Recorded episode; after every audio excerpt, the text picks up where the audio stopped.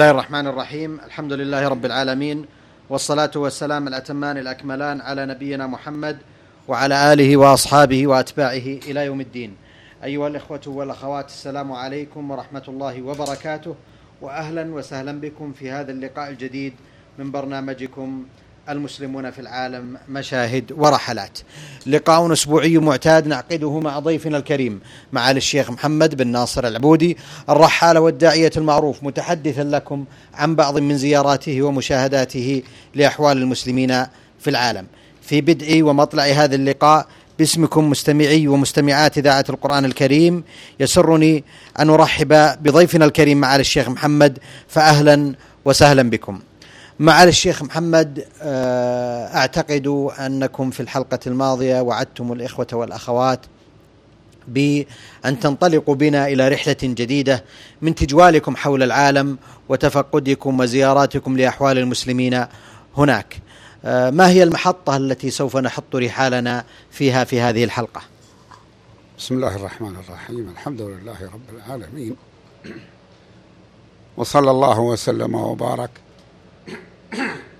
على عبده ورسوله نبينا محمد وعلى آله وأصحابه أجمعين. أما بعد، فإن الأمر كما كرمتم أيها الأخ الكريم الدكتور محمد بن عبد الله مشوح، سيكون الحديث عن أماكن لم نتطرق إليها من قبل، وهي أماكن غير بعيدة من رحلة كنا قمنا بها إلى سيبيريا وإلى أماكن في الاتحاد السوفيتي السابق، وهو الآن في أماكن في روسيا، ومن ذلك دول في بحر البلطيق، وهي استونيا والسويد وفنلندا، وهذه إن شاء الله سنتحدث عنها حديثا لا أقول إنه مطول، ولكنه حديث مختصر بإذن الله، ولم أقصد الاختصار في مثل هذه الأمور، ولكن أظن أنني سبق أن تحدثت عن استونيا، ولذلك لا أريد أن يكون حديثي عنها موسعا، لأنه ربما يكون ثقيلا على الإخوة المستمعين الذين استمعوا إلى حديثي السابق عنها. وكلامنا سيكون تعليقا على رحلة قمنا بها إلى البلدان الثلاثة. هي ليست بلدان البلطيق، لا تسمى ذلك، بس بلدان البلطيق هي لاتفيا كما نعلم واستونيا، ولكن نحن هنا هذه كلها لها علاقة أو لها موانئ على بحر البلطيق، وهي استونيا وفنلندا والسويد، وتلك بلاد سبق أن قمت بها أن ألممت بها من قبل في بعض الأحاديث. وفي البلطيق، بلاد البلطيق المسمات في هذا شيء معروف، رب ألقيت عليها بالفعل، وهي لتوانيا ولاتفيا واستونيا، وألقيت عنها حديث، وربما أن بعض الإخوة المستمعين يذكروا. على أي حال، أنا لا أقصد إعادة حديث من الأحاديث، ولكن لا أريد أن أذكر شيئا مكررا إلا إذا نسيت أو نسي أخونا الأستاذ الدكتور محمد بن عبد الله مشوح بأن يذكرني بذلك. بلاد السويد يعني اسمها الجنوب، لأن السويد جنوب، مثلما أن اسم النرويج يعني الشمال، والمقصود من ذلك أن شمال الدول الاسكندنافية، وإنني سوف أمر بها مرورا عابرا، ولذلك لم أتوسع في الكلام على زيارتنا لهذه المنطقة في هذه المرة اعتمادا على ما ذكرته، وإنما اكتفيت بالتعليق على السفر إليها الأقطار الثلاثة، ولكنه تعليق ربما يكون مهما. أنا بالنسبة لي أعتقد أنه مهم، لأنه يتناول أحوال المسلمين وما يكتنف الدعوة الإسلامية من تعويق أو من تشجيع، وهذا أمر يهم الإخوة المستمعين جميعهم جزاهم الله خيرا، وأنني حملني على ذلك أن هو ما لاحظته من كون الإخوة المستمعين الكرام قد أحسنوا الظن بما أذعناه من إذاعة القرآن الكريم وما كنت ألقيته في هذا البرنامج من قبل، وتابعوا ذلك حتى إن بعضهم يحدثني بأنه استمع ويستفصل بعد انتهاء البرنامج من الإذاعة، يتصل بي ويستفصل عن بعض الأشياء، وبعضهم يعلق بتعليقات أنا أكون مسرورا لها. لماذا؟ لأن معنى هذا أنهم يتابعون الحديث، وأي شخص مثلي متحدث في مثل هذه الأمور المهمة ويحب أن يتابع المسلمون المستمعون حتى وغير المسلمين إذا أرادوا أن يواصل المستمعون الاستماع والتعليق والاستفسار عن بعض الأشياء، وهو يدل على محبتهم للاطلاع على أحوال المسلمين بل على أحوال الآخرين من غير المسلمين من سائر الأمم، لأن هذا أمر مفطور عليه العباد، يحبون الاطلاع، فكيف به إذا كان الحديث عن الإخوة المسلمين، وكيف به إذا كان في بلاد ليس لديهم عنها أخبار للمسلمين من قبل، وربما لا يكون بعضهم سافر أو لم يكن حتى قابل من سافر إليها. ونحن نذكر ما لقيناه من تشجيع أو تثبيط، مع أننا ولله الحمد لم نلقى تثبيطا من أحد إلا نادرا، والنادر هذا لا حكم له، لأن معنا ولله الحمد حكومتنا حكومة ذات مكانة في العالم، حكومة المملكة العربية السعودية، وأنا معي جواز سفر دبلوماسي ولا أجد ولله الحمد أي مشكلة، إنما المشكلة توجد في حال المسلمين أنفسهم، ونحن لا نحب أن نتدخل فيما بين المسلمين وحكوماتهم إلا عن طريق نصح للمسلمين إذا أرادوا ذلك وطلبوه منا، وإذا كان النصح لا بد معه من شيء يقدم ليكون تشجيعا، وهو عمل إسلامي طيب، مثل المساعدة على إنشاء المساجد والمساعدة على تقديم منح دراسية في بلادنا لأبناء المسلمين يأتون إليها مجانا ونحن ندفع التذاكر لهم، وهذا أمر محدود لأن الرابطة المنح الدراسية عندها محدود، ولكن نحن نعلم أن لدينا جامعات ولله الحمد ترحب بأبناء المسلمين للدراسة الإسلامية وتستقدمهم بنفقتها وتسكنهم وتعيشهم، وهذه مثل الجامعة الإسلامية في المدينة المنورة، وقسم من جامعة أم القرى، وقسم في جامعة الإمام محمد بن سعود الإسلامية، وكل هذا ولله الحمد الآن قائما وسائر. ولكن الذهاب إلى الإخوة المسلمين في مواطنهم وفي أماكنهم والاطلاع على أحوالهم وغير ذلك، هذا لا يقوم به إلا أناس عندهم خلفية سابقة حتى يستطيعوا أن يتحدثوا معهم، وعندهم صلاحيات وإمكانات لمساعدة المسلمين.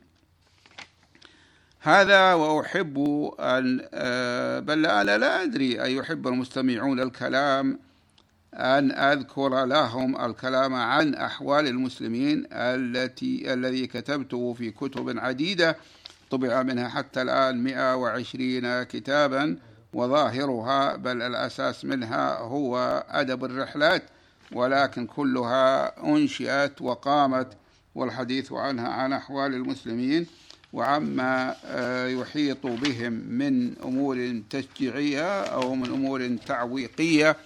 وكل هذا أنا رأيت بعض الإخوة، لا أقول كله ولكن لا أقول إن كل الإخوة، ولكن بعض الإخوة اطلع على ما كتبته من هذه الكتب، ولا أريد أن أذكرها ولا أريد أسماءها لأنها طبع منها 120 كتاب، ولكنني لا أريد أن أذكرها لئلا يعتبر هذا من باب الدعاية، ونحن هنا لا نقصد ذلك، وإنما نقصد أن نخبر إخواننا المسلمين بما شاهدناه وما استنتجناه مما شاهدناه من أحوال الإخوة المسلمين. هذه الرحلة التي نتجه إلى الحديث عنها هي أعقبت رحلة طويلة وفي مناطق بعيدة من الشرق الأقصى الروسي، وكذلك من أماكن في سيبيريا، ولم يفصل بينها فاصل، لأننا عندما عدنا من الشرق الأقصى الروسي ومن الجولة في سيبيريا التي زرنا شرقها وشمالها وغربها وكنا في أكبر مدينة في غرب سيبيريا وهي مدينة أمسك. مدينة أمسك منسوبة إلى نهر أوم، فكأنها قيل لها الأمية باللغة العربية، هذه باللغة الروسية سك معناها نسبة، فهذه طرنا منها بالطيارة من إلى موسكو، ومن موسكو انتقلنا إلى هذه البلاد التي سوف نحدثكم عنها بإذن الله، لأنها بلاد مجاورة لروسيا. ولكن ربما كان من المناسب أن نقول كلمة قصيرة، وربما لا تصل إلى أن تكون موضوعا، ولكنها إشارة إلى زيارتنا للشرق الأقصى الروسي الذي يقع إلى الشمال الشرقي من اليابان. وتصور أننا في أوروبا في موسكو نذهب إلى الشمال الشرقي من اليابان، بحيث عندما كنا في الشرق الأقصى الروسي الذي سوف أذكر عاصمته وأذكر اسم الأقليم الذي ذهبنا إليه، كانت اليابان تقع إلى الجنوب الغربي منا، فهو أبعد منها، وهو إلى ذلك قريب من خط التاريخ الدولي الذي يتغير فيه اليوم بالنسبة لمن يأتي من شرق الكرة الأرضية وبالنسبة لمن يأتي من غرب الكرة الأرضية. وقد شرحت خط التاريخ الدولي وفلسفته التي لا يفهمها كثير من الناس، ولا أرى مانعا من نشرحها باختصار، وهي أن هنالك خط طولي، الخط الطولي والذي يذهب من جنوب الأرض إلى شمالها، وليس من الشرق إلى الغرب وإنما إلى الجنوب، من الجنوب إلى الشمال. وأشهر هذه الخط خط غرينتش التي في بريطانيا. خط غرينتش يقابله بالضبط خط آخر يذهب مثله من الجنوب إلى الشمال، وهو واقع في منطقة المحيط الهادي، حيث لا توجد بلدان فيها، وإنما هي مياه البحر المحيط، وكذلك يوجد جزر صغيرة لا تبعد عنها، ولكن ليست لها أهمية، لأنه لا يمكن أن يتغير خط التاريخ الدولي لبلد فيها سكان. لماذا؟ لأنه إذا كنا جئنا من الشرق إلى الغرب فإننا يخيل إلينا أننا فقدنا يوما، وإذا جئنا من الغرب إلى الشرق اخترقنا خط التاريخ الدولي فإننا نكون قد كسبنا يوما فيما يخيل إلينا. وشرح ذلك أن توقيت المملكة العربية السعودية كما نعرف، نتحدث مثلا الآن، يسبق توقيت مصر بساعة، ثم توقيت مصر يسبقه توقيت الجزائر بساعة، ثم توقيت المغرب المملكة المغربية بساعة، وهكذا إلى أن نصل إلى الولايات المتحدة الأمريكية التي بيننا وبينها 6 ساعات، وهكذا إلى أن ينتهي اليوم.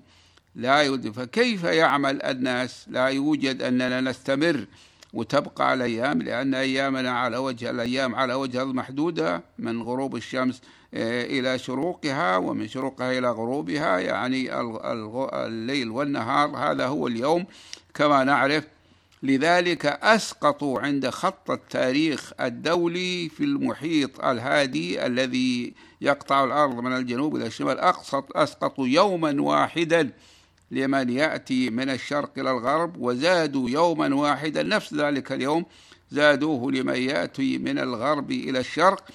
ومن حسن الحظ أنه لا توجد مدن في يخترقها هذا الخط. لماذا؟ لو كانت وجدت مدن لكان فيه إشكال جدا، إذ سيكون نصف المدينة يوم الأحد ونصف المدينة يوم الاثنين، أو نصف المدينة يوم الأحد ونصفها يوم السبت لمن يأتي من الجهة الأخرى.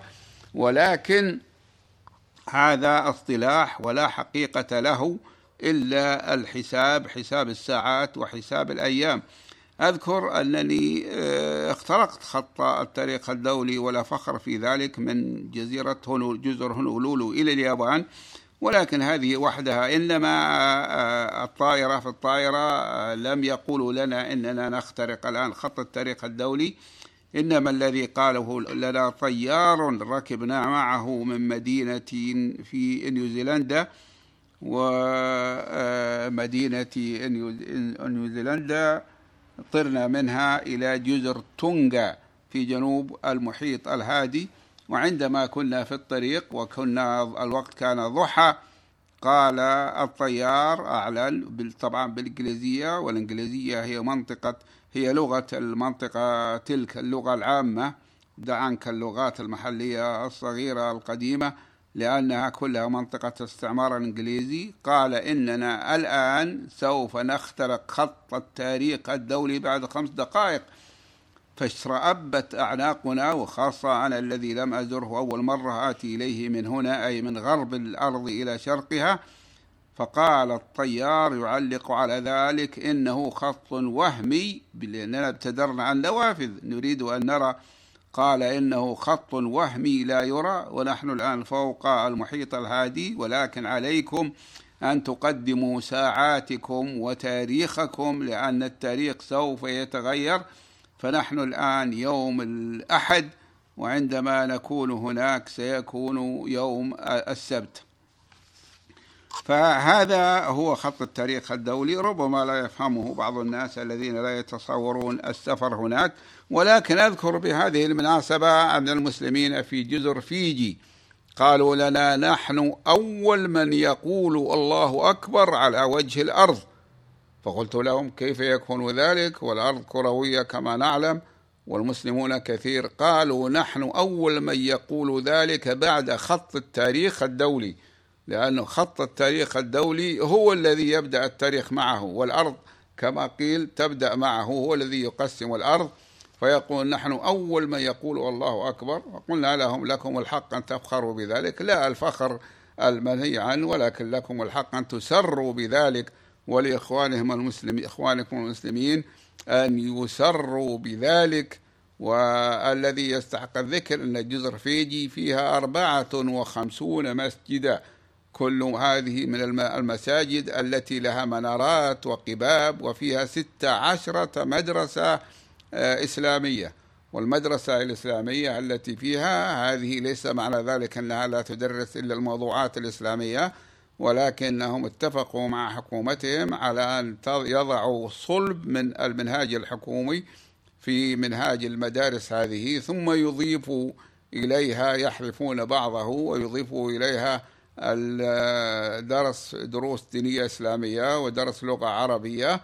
وقد قرروا أن تكون اللغة العربية لغة أجنبية معترفا بها، لأن كثير من البلدان حتى بالنسبة لأستراليا، أستراليا في القديم ليس عندهم اعتراف بلغة أخرى، لأن لغتهم الأصلية هي الإنجليزية، والإنجليزية هي اللغة العالمية. ولكنهم وجدوا أن لهم شركات ولهم مصالح ولهم أعمال مع البلدان الأخرى، فقرروا لغة أخرى، لابد من أن يدرس الطالب الأسترالي لغة أخرى مع الإنجليزية. وعدوا اللغات، فهي الفرنسية والإيطالية، ويعني 4 أو 3 لغات أوروبية، والعربية. فالعربية عندهم لغة ثانية معترف بها، بمعنى أن المدارس الإسلامية التي تدرس اللغة العربية أو التي تكون مخصصة لأبناء المسلمين هناك يستطيعون عن طريق دراسة اللغة العربية يستفيدوا أمور دينهم عن طريقها والمعرفة بها عن طريق اللغة العربية، ثم يستطيعون أن يسافروا ويحيوا إلى البلدان الخارجية ويتوظفوا في الشركات، لأن أستراليا لها شركات تعمل في البلدان العربية. بقي أمر غريب جدا بالنسبة إلى فيجي، وقولهم إننا، قول أهلها المسلمين إننا أول من يقول الله أكبر بعد خط التاريخ الدولي على وجه الأرض. لماذا؟ لأنهم خط التاريخ الدولي يقسم الأرض. وعندما وصلتهم رأيتهم يصلون إلى جهة الغرب مثلنا. قالوا لنا أن بعض الجزر التي عنا شرقا يصلي أهلها إلى جهة الشرق. قلت لهم كيف يكون ذلك؟ قالوا إننا نعتبر القرب من الكعبة هو الميزان، فالبلد الذي يكون المسافة بينها وبين الكعبة من جهة الغرب أقصر من المسافة بينها وبين الكعبة من جهة الشرق، يصلون إلى جهة الغرب. وأما الذين عكس ذلك تكون المسافة بين بلادهم في الشرق من جهة الشرق إلى المملكة العربية السعودية إلى مكة المكرمة فإنهم يصلون إلى الشرق. فقلت لهم كما يقول الفقهاء القدماء إن هذه من المسائل التي يعايا بها، المعاياة كما نقول الأحاجي. فقلت لهم إذا فرضنا أن مسلمين وقعا أو جلسا وأدركتهم الصلاة في النقطة التي يتساوى فيها البعد إلى الكعبة المشرفة من جهة الشرق ومن الغرب، وصلى أحدهما مستدبرا الآخر، فهل تصح صلاتهما؟ لا شك أنها تصح، فهذا الذي صلى إلى الشرق لكونه أقرب إلى الكعبة ولو حتى بمتر، والذي صلى إلى الغرب لكونه أقرب، هما لا يجتمعان، كلاهما أقرب، ولكن النقطة هي التي تفصل بينهما. هذه من الأمور التي أثارها قول الإخوة المسلمين في فيجي بأنهم أول من يخرج، أول من يقول والله أكبر بعد خط التاريخ الدولي. أما الشرق الأقصى الروسي فإننا قمنا من موسكو إلى عاصمة الإقليم اسمه كامتشاتكا، والعاصمة اسمها بتروبافلوفسكا. هذه المسافة 10 ساعات، المسافة 8 ساعات وربع، لكن التوقيت بينها وبين توقيت موسكو 10 ساعات. إذا صارت الساعة في موسكو هي 12:00 ظهرا فإنها تكون عندهم 10:00 ليلا. وهذا عجيب أنه في داخل دولة واحدة وهي دولة روسيا، ولا نقول الاتحاد السوفيتي لأن هذه الأماكن كلها تابعة لروسيا الآن، يبلغ فرق التوقيت بينها بعضها يعني طرفها إلى طرف آخر 10 ساعات. هذا غريب ولكن هذا واقع وجربناه. الطائرة ركبناها من موسكو واسترق الطيران إلى مدينة بتروبافلوفسكا عاصمة كامتشاتكا، استغرق 8 ساعات وربع، مع أنهم اختصروا لأن الطيار، أنا لاحظت، طار من موسكو وذهب شمالا حتى يكون طيرانه قرب القطب الشمالي للأرض، والأرض في ذلك الوقت تكون ليست عريضة، يعني الشبكة ما نعلم أن الأرض لها شكل بيضاوي وإن لم يكن بيضاوي تماما، لكن طرفاها أقل عرضا من وسطها اللي في خط الاستواء، وهذا ظاهر، ومع ذلك استغرق هذه المسافة الطويلة. انتقلنا من الشرق الأقصى الروسي الذي عاصمته بتروبافلوفسكا إلى إقليم آخر في هذا الشرق الأقصى الروسي، والمسافة بينهما 2.5 ساعة بالطيارة النفاثة السريعة، وأي أبعد قليلا أو مثل ما بين الرياض والقاهرة، وهو إقليم اسمه إقليم خاباروفسكا.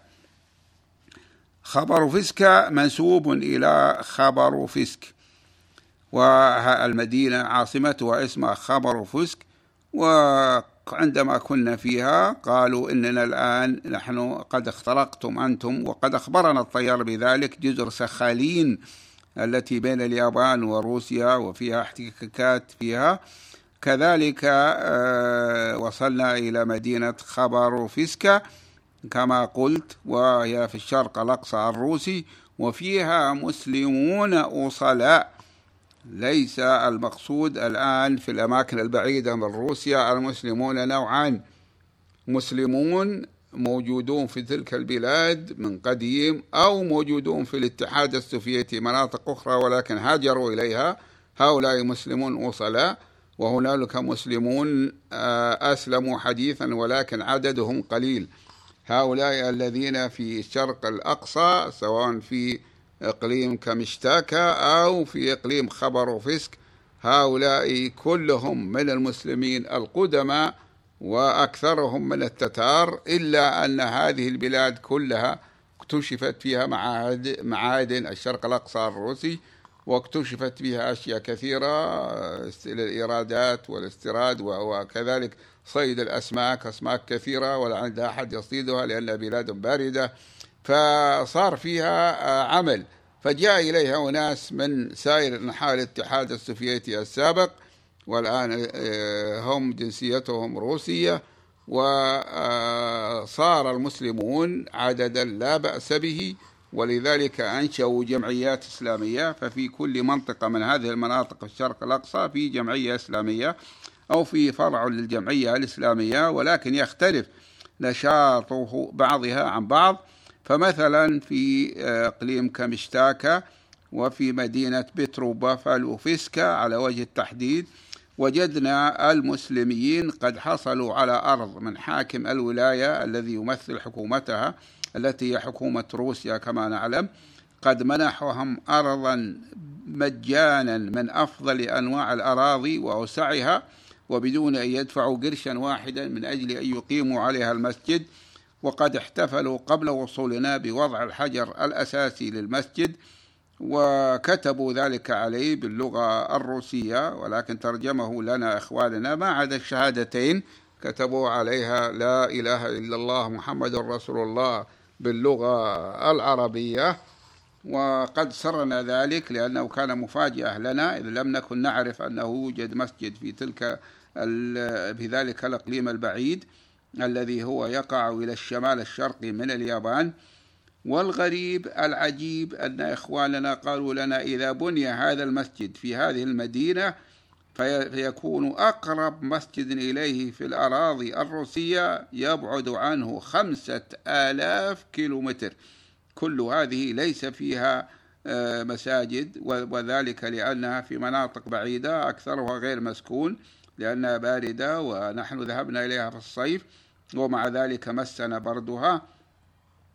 وكذلك يوجد بعض المسلمين في هذه الأراضي الشاسعة، ولكنهم عدد قليل، ولكنهم الآن حصلوا على الأرض وحصلوا على مساعدة من عندنا. أعطيناهم مما عندنا $5,000 في ذلك الوقت، مهم جدا لأن عملتهم الروسية المتدنية كانت بعد سقوط الشيوعية وقبل استقرار الاقتصاد الحر لروسيا، فكان العملة الصعبة لها أهمية كبيرة. وقلنا لهم أننا نحمل، وقلنا لهم صادقين، إننا ونحن مسافرون لا نحمل مالا كثيرا، ولكننا سررنا لما رأيناه من نشاطكم، وأخبرونا بعد ما تبدأوا بالمسجد حتى نرسل إليكم مساعدة أخرى.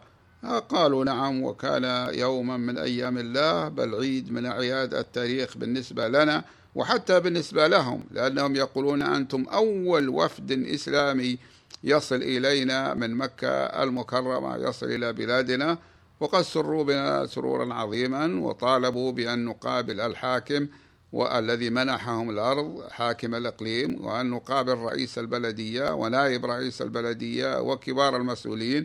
قالوا لأنهم ساعدونا، والحقيقة أننا نريد أن نرد هذه المساعدة من جهة، أن نرد مساعدتهم لنا بشيء يسرهم، وذلك من أهمه أن نريهم وفد قادم من المملكة العربية السعودية ذات الوزن الدولي الكبير كما يعرفونه، وهو وزن اقتصادي ووزن سياسي، ولكن الاقتصادي أهم عندهم في ذلك الوقت لأن اقتصادهم كان متأخرا.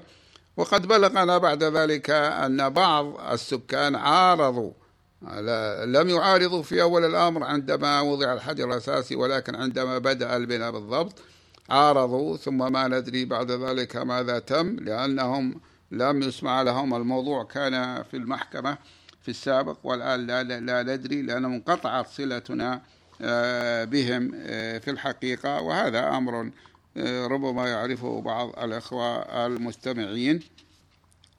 وجدنا مدينة خاباروفسكا واقعة على الضفة الجنوبية لنهر آمور الكبير، نهر آمور الكبير من الأنهار الكبيرة في العالم، وهو يؤلف الحدود بين الصين وبين روسيا في الشرق الأقصى.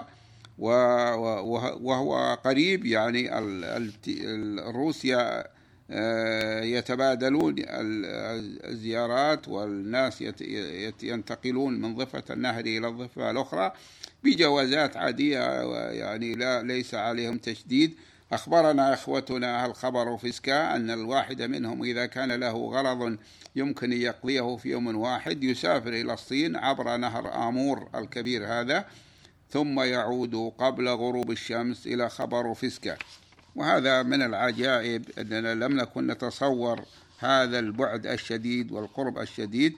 عندما وصلنا إلى خاباروفسكا اتبعنا بالأخوة المسلمين وأكثرهم ممن يسمون بالتتار، والتتار هذا اصطلاح وليس حقيقيا، لأن المؤرخين المسلمين يقولون إن التتار هم بادية المغول، ولكن هذا بالنسبة للتتار الذين هم جنس من الناس أقرب من إليهم الأتراك الأصلاء، ومنهم القزاق من الأتراك الأصلاء. القزاق يعني من الجنس التركي، وإلا هم ليسوا أتراك، ولكن من الجنس التركي الذي يتكلم لغة متفرعة من اللغة الصينية القديمة من اللغة التركية القديمة التي تفرعت منها عدة لغات، من بين اللغات التي تفرعت منها لغة تركيا الحديثة التي عاصمتها كما نعلم أنقرة.